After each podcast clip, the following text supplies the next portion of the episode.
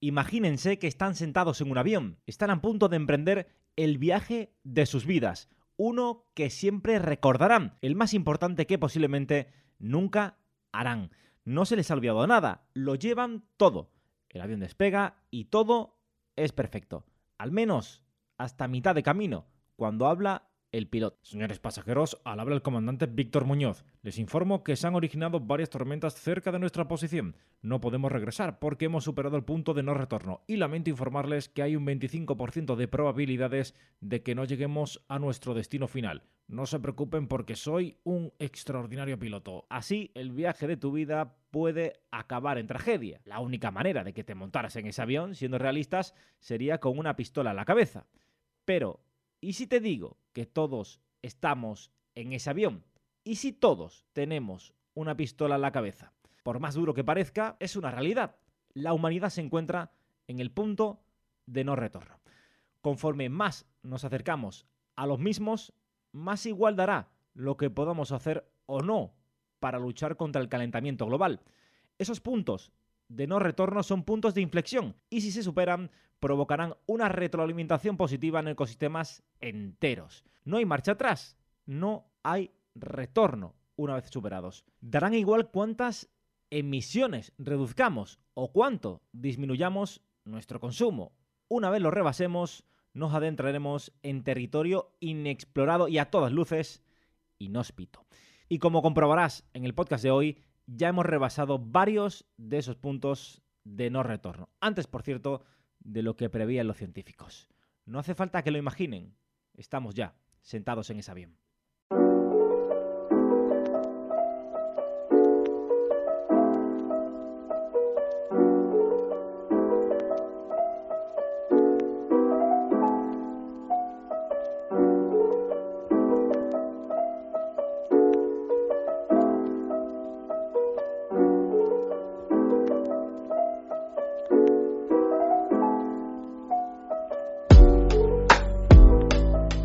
Arrancamos hoy la segunda temporada de Emisión Cero. Hemos tardado un poquito más de lo esperado, un par de semanas más de lo esperado, pero ya estamos aquí con la segunda temporada. Ya sabéis que esto pues lo hago por amor al arte, por intentar concienciar a cuantas más eh, personas eh, posibles acerca del eh, calentamiento global.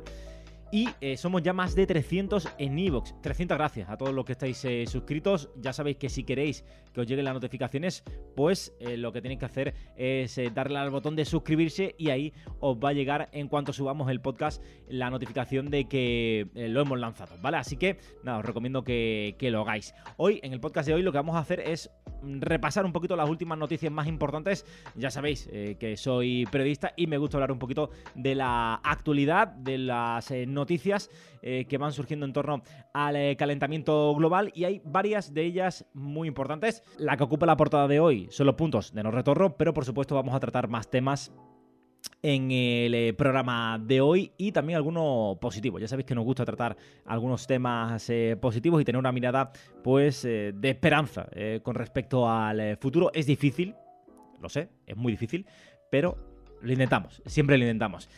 Además, eh, nuestro consejo siempre es que estéis informados. La desinformación o la, eh, el mirar para otro lado, el no saber, ya os digo que no os va a librar de las posibles consecuencias del cambio climático. Es mejor siempre estar eh, informado. Siempre lo comparo con el COVID, ¿no?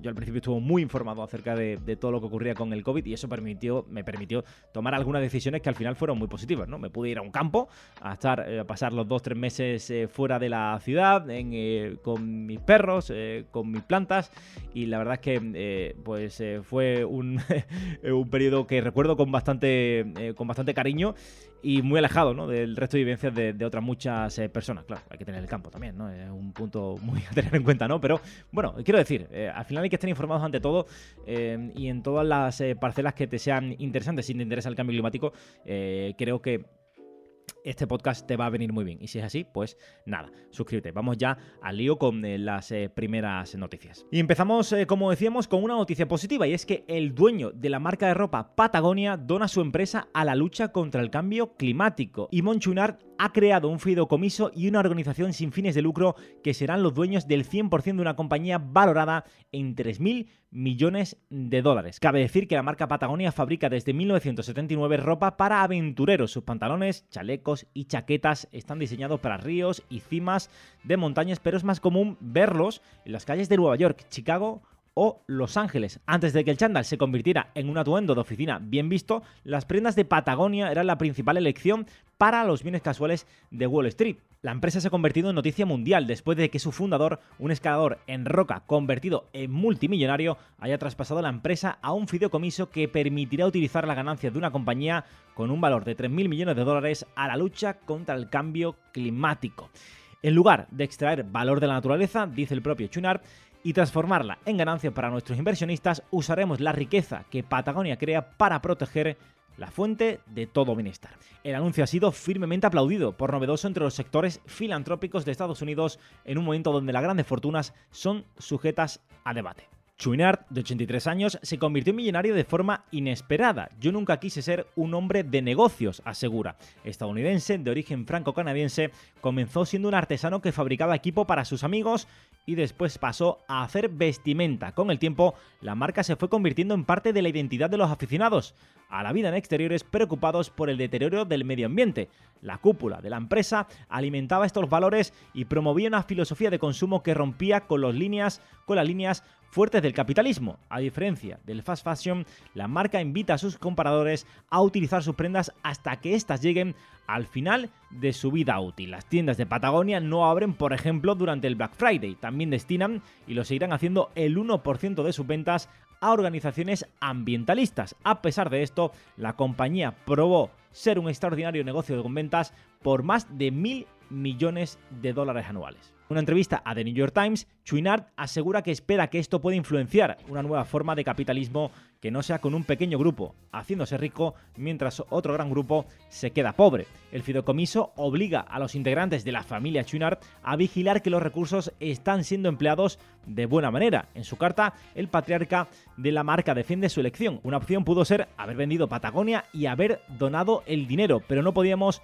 asegurar de que el nuevo dueño mantuviera nuestros valores. Otro camino hubiera sido hacer pública la empresa. Habría sido desastroso, segura. Incluso las compañías públicas con buenas intenciones están sometidas a una gran presión para generar ganancias en un plazo muy corto. La Tierra es ahora nuestra única accionista. Sentencia Chuinar en la carta.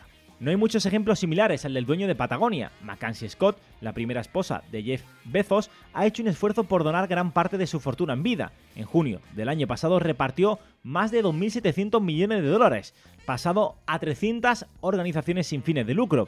En marzo, justo cuando se perfilaba el proyecto en el Supremo para acabar con la legalización del aborto, dio otros 250 millones a Planet Parenthood, una organización que lucha por los derechos reproductivos. Melinda Franch, quien estuvo casada con Bill Gates, dijo a inicios de este año que no dejará su fortuna en la fundación que creó junto con su ex marido. En cambio, pretende repartir parte de esos 110 mil millones de dólares en varias empresas filantrópicas, aunque aún no las ha especificado.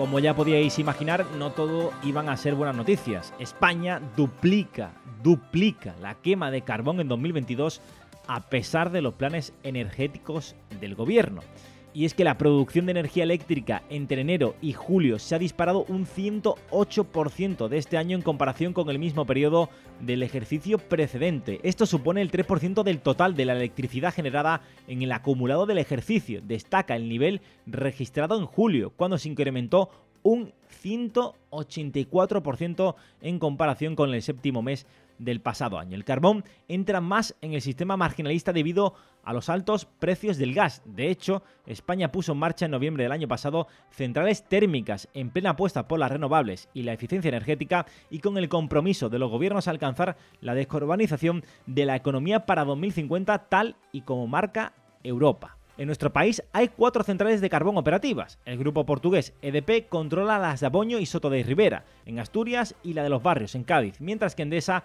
gestiona la de Es Murterar, en Mallorca. Por su parte, la eléctrica que dirige José Bogas también reactivó en noviembre del año pasado su central en Aspontes para intentar controlar la espiral alcista del precio de la electricidad. En el caso de la central coruñesa, hasta ese momento estaba entrando a producir de forma puntual y con la reserva de carbón que aún quedaba disponible en la instalación. Este hecho obligó a la eléctrica a comprar carbón por primera vez en más de dos años y forzó el regreso del personal que estaba destinado ya en otros centros de producción para poner en servicio la planta. Desde la matriz Endesa, la italiana Enel, defendieron que fue algo puntual y coyuntural y que mantenían su compromiso de abandonar el carbón para 2027 y todo su negocio de gas para 2040. Endesa solicitó formalmente el cierre en diciembre de 2019, pero la sorpresa se produjo hace poco más de unas semanas cuando la vicepresidente tercera y ministra para la transición ecológica, Teresa Rivera, dijo que se podría paralizar el cierre definitivo. El cambio en el futuro de la planta se debe, según Rivera, a tener la lista en caso de que vuelva a ser necesaria con el fin de garantizar el suministro eléctrico, en un contexto en el que todos los Estados miembros de la Unión Europea buscan reducir la dependencia del gas ruso. Como siempre, la culpa es de la guerra. Crisis de recursos, eso no existe. Transición ecológica ha dejado en manos de red eléctrica la decisión de si la central sigue operativa o no, aunque confía en que no sea necesario llegar hasta ese punto. Ha sido la copia ha sido la propia Comisión Europea la que ha pedido a los Estados miembros que actualicen sus planes de contingencia y pongan en el foco los esfuerzos para lograr una diversificación de suministro y no depender así de Rusia. Países como Alemania, Holanda o Francia abogan por recuperar o mantener la generación térmica. La generación de electricidad mediante gas en España está por las nubes debido a la mayor demanda de energía en verano por las altas temperaturas y a una menor aportación de las renovables al mix de generación, con la hidráulica en mínimos históricos. A esto hay que sumar una alta exportación de electricidad a Francia, es que el país galo, con medio parque nuclear parado, os recomiendo el podcast acerca de la energía nuclear aquí de emisión cero, se está beneficiando de precios subvencionados, con el tope del precio del gas que se usa para la generación eléctrica que aplica España. El déficit de generación nuclear lo está cubriendo con importaciones y recurriendo a la generación de sus ciclos combinados de gas que suben el precio de su electricidad. Y por contagio los precios españoles, ya que al situarse por debajo los flujos de interconexión se han revertido y ahora es España quien exporta a Francia. En concreto, en la primera mitad del año se han exportado 1,7 teravatio hora, mientras que en la primera parte de 2021 se importaron 1,3, es decir, 3 teravatio hora de diferencia que también ha tenido que cubrir el parque térmico. Además, hay que sumar otro factor clave. La cotización del gas continúa disparada. De hecho, la presión de Rusia amenaza con que los mercados eléctricos europeos se mantengan entre los 250 y 300 euros el megavatio hora durante todo el segundo semestre del año.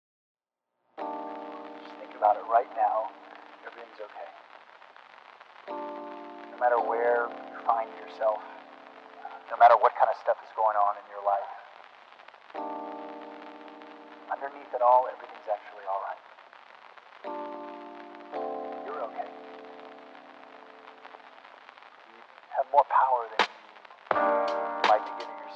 Incrementan las muertes por calor de niños en África, una consecuencia directa del cambio climático. El periódico El País recoge un estudio donde han estimado la mortalidad actual y futura relacionada con el calor y derivada del cambio climático en niños africanos de menos de 5 años, que entre 2011 y 2020 hubo de 12.000 a 19.000 muertes infantiles cada año en África relacionadas con el calor. De ellas, la mitad aproximadamente pueden atribuirse al cambio climático. Las muertes adicionales causadas, ocasionadas por este fenómeno, contrarrestan el descenso reciente de los fallecimientos relacionados con el calor que se había conseguido gracias a las mejoras en el desarrollo. Los recién nacidos son especialmente vulnerables a las altas temperaturas, ya que tienen una capacidad muy limitada para termorregularse y es más fácil que su temperatura suba o baje peligrosamente. Los bebés de más edad y los niños pequeños pueden termorregularse mejor, a pesar de que a veces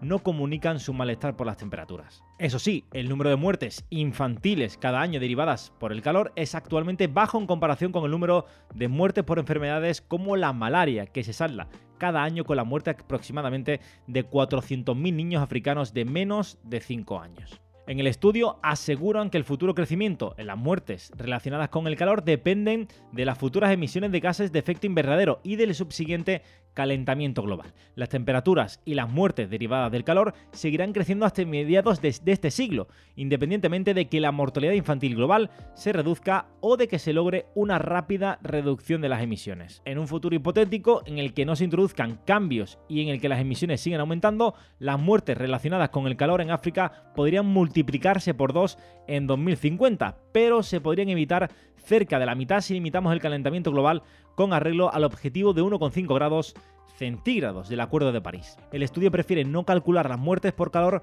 más allá del 2050, pues consideran que las incertidumbres sobre el crecimiento poblacional del futuro, el desarrollo socioeconómico y las emisiones de gases de efecto invernadero son demasiado grandes para realizar estimaciones exactas. No obstante, centrándonos únicamente en la subida de las temperaturas, si las emisiones se reducen en línea con el Acuerdo de París, el número de días al año por encima del umbral letal del calor en África será ligeramente mayor en 2100 en comparación con la actualidad. Ahora bien, si el Acuerdo de París no se cumple, en 2100 se podría superar el umbral de letalidad a razón de 200 a 300 días de cada año.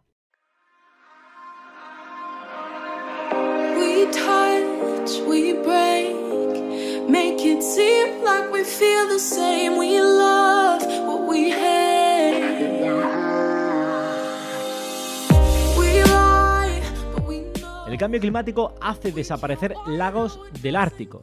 El Ártico se calienta casi cuatro veces más rápido que el resto del mundo, con el consiguiente derrumbe de glaciares y la pérdida de hábitats a un ritmo récord una situación a la que se une un fenómeno inesperado. Sus lagos se están secando. Un estudio que publica Nature Climate Change señala que en los últimos 20 años los lagos árticos se han reducido o secado por completo en toda la región panártica, norte de Canadá, Rusia, Groenlandia, Escandinavia y Alaska. La disminución de los lagos supone una sorpresa, pues los científicos consideraban que el cambio climático al principio ampliaría los lagos de la tundra debido a los cambios en la superficie por el derretimiento del hielo terrestre y que finalmente se secarían a mediados del siglo XXI o a principios del siglo XXII. Estos lagos suponen un elemento fundamental del ecosistema ártico al proporcionar una fuente de agua dulce para las comunidades que viven allí, además de aves migratorias y criaturas acuáticas amenazadas de extinción también dependen de los hábitats lacustres para sobrevivir. La pérdida de estos lagos, según los autores de este estudio, puede tener su causa en el permafrost, en el suelo congelado que cubre el Ártico. El equipo teorizó que la descongelación del permafrost puede disminuir la superficie de los lagos al crear canales de drenaje y aumentar la erosión del suelo hacia ellos. Los resultados sugieren que el deshielo del permafrost se está produciendo incluso más rápido de lo que se había previsto e indican que la región está probablemente en una trayectoria hacia un mayor drenaje a escala de paisaje en el futuro. La investigación apunta que el incremento de las precipitaciones de otoño provoca la degradación del permafrost y el drenaje de los lagos. El agua de lluvia transporta el calor al suelo y acelera el deshielo del permafrost, que puede abrir canales subterráneos que drenan la superficie. El permafrost ártico es un almacén natural de materia orgánica conservada y de gases que calientan el planeta, pues almacenan casi dos veces más carbono que la atmósfera, hay muchas investigaciones en curso que sugieren que a medida que el permafrost se descongela, este carbono es vulnerable a ser liberado a la atmósfera en forma de metano y dióxido de carbono. Para lograr estos resultados, el equipo utilizó datos satelitales para identificar amplias tendencias en el cambio de las aguas superficiales del Ártico y usó un enfoque de aprendizaje automático para examinar los mecanismos del cambio climático responsables del cambio de la superficie de los lagos.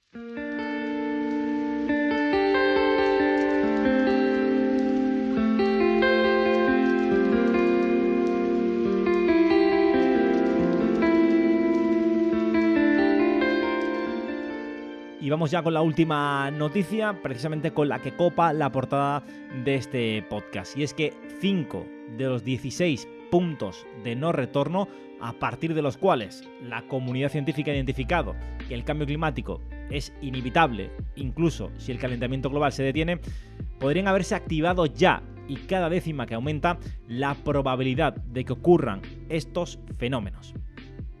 Así lo advierte un nuevo estudio liderado por la Universidad de Estocolmo, publicado en la revista Science, que concluye que es probable que se llegue hasta 10 puntos de no retorno, incluso si a finales de siglo se logra limitar el calentamiento del planeta por debajo de los 2 grados, desde los niveles preindustriales. ¿Y qué son? Puntos de no retorno, procesos que de activarse desencadenarían una serie de efectos que derrumbaría la posibilidad de evitar las peores consecuencias de la crisis climática. Hasta ahora se conocían nueve, pero con este estudio los científicos han identificado en este análisis siete puntos más de no retorno.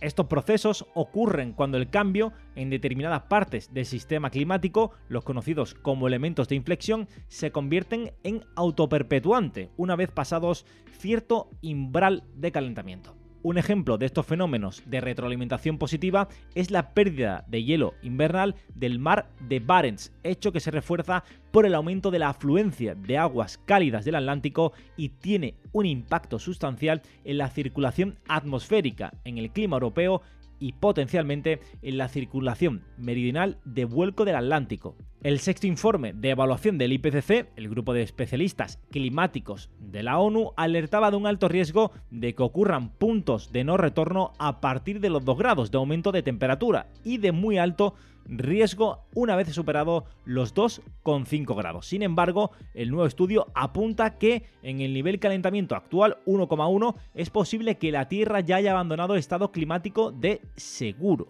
y que se hayan activado 5 de los 16 tipping points. Estos son los, estos son los siguientes. La disminución de las capas de hielo de Groenlandia, la disminución también de las capas heladas de la Antártida Occidental, el derretimiento abrupto del permafrost, es decir, del suelo congelado, el colapso de la convección del mar del Labrador, uno de los nuevos hallados, y la muerte masiva de los arrecifes de coral tropicales. Con todo, los científicos insisten en la necesidad de mitigar el cambio climático cumpliendo con el objetivo de los acuerdos de París y contener el aumento por debajo de los 2 grados de temperatura y a ser posible del grado y medio para finales de siglo. La investigación muestra que el riesgo de los puntos de no retorno se dispara con cada décima de grado que se añade a la temperatura media del planeta. Según sus cálculos, algunos de los próximos puntos de no retorno en activarse a partir de los 2 grados son, atentos, la degradación de la selva amazónica, el colapso de las cuencas subglaciales de la Antártida Oriental o la pérdida de glaciares de montaña en el cono sur de América. Ricarda Winkelmann, climatóloga del Instituto de Potsdam para la investigación del impacto climático, subraya la preocupación añadida que supone la interrelación de estos puntos de no retorno, hecho que incide puede provocar un efecto cascada. Asegura lo siguiente, las interacciones pueden reducir los umbrales críticos de temperatura a partir de los cuales los elementos de inflexión individuales comienzan a desestabilizarse a largo plazo. Y para terminar, los científicos también destacan, y ojo a esto, la necesidad de adaptarse a los impactos de los puntos de no retorno que no se puedan evitar ya y de apoyar a quienes sufrirán pérdidas y daños no asegurables. Un salvemos lo que podamos de manual.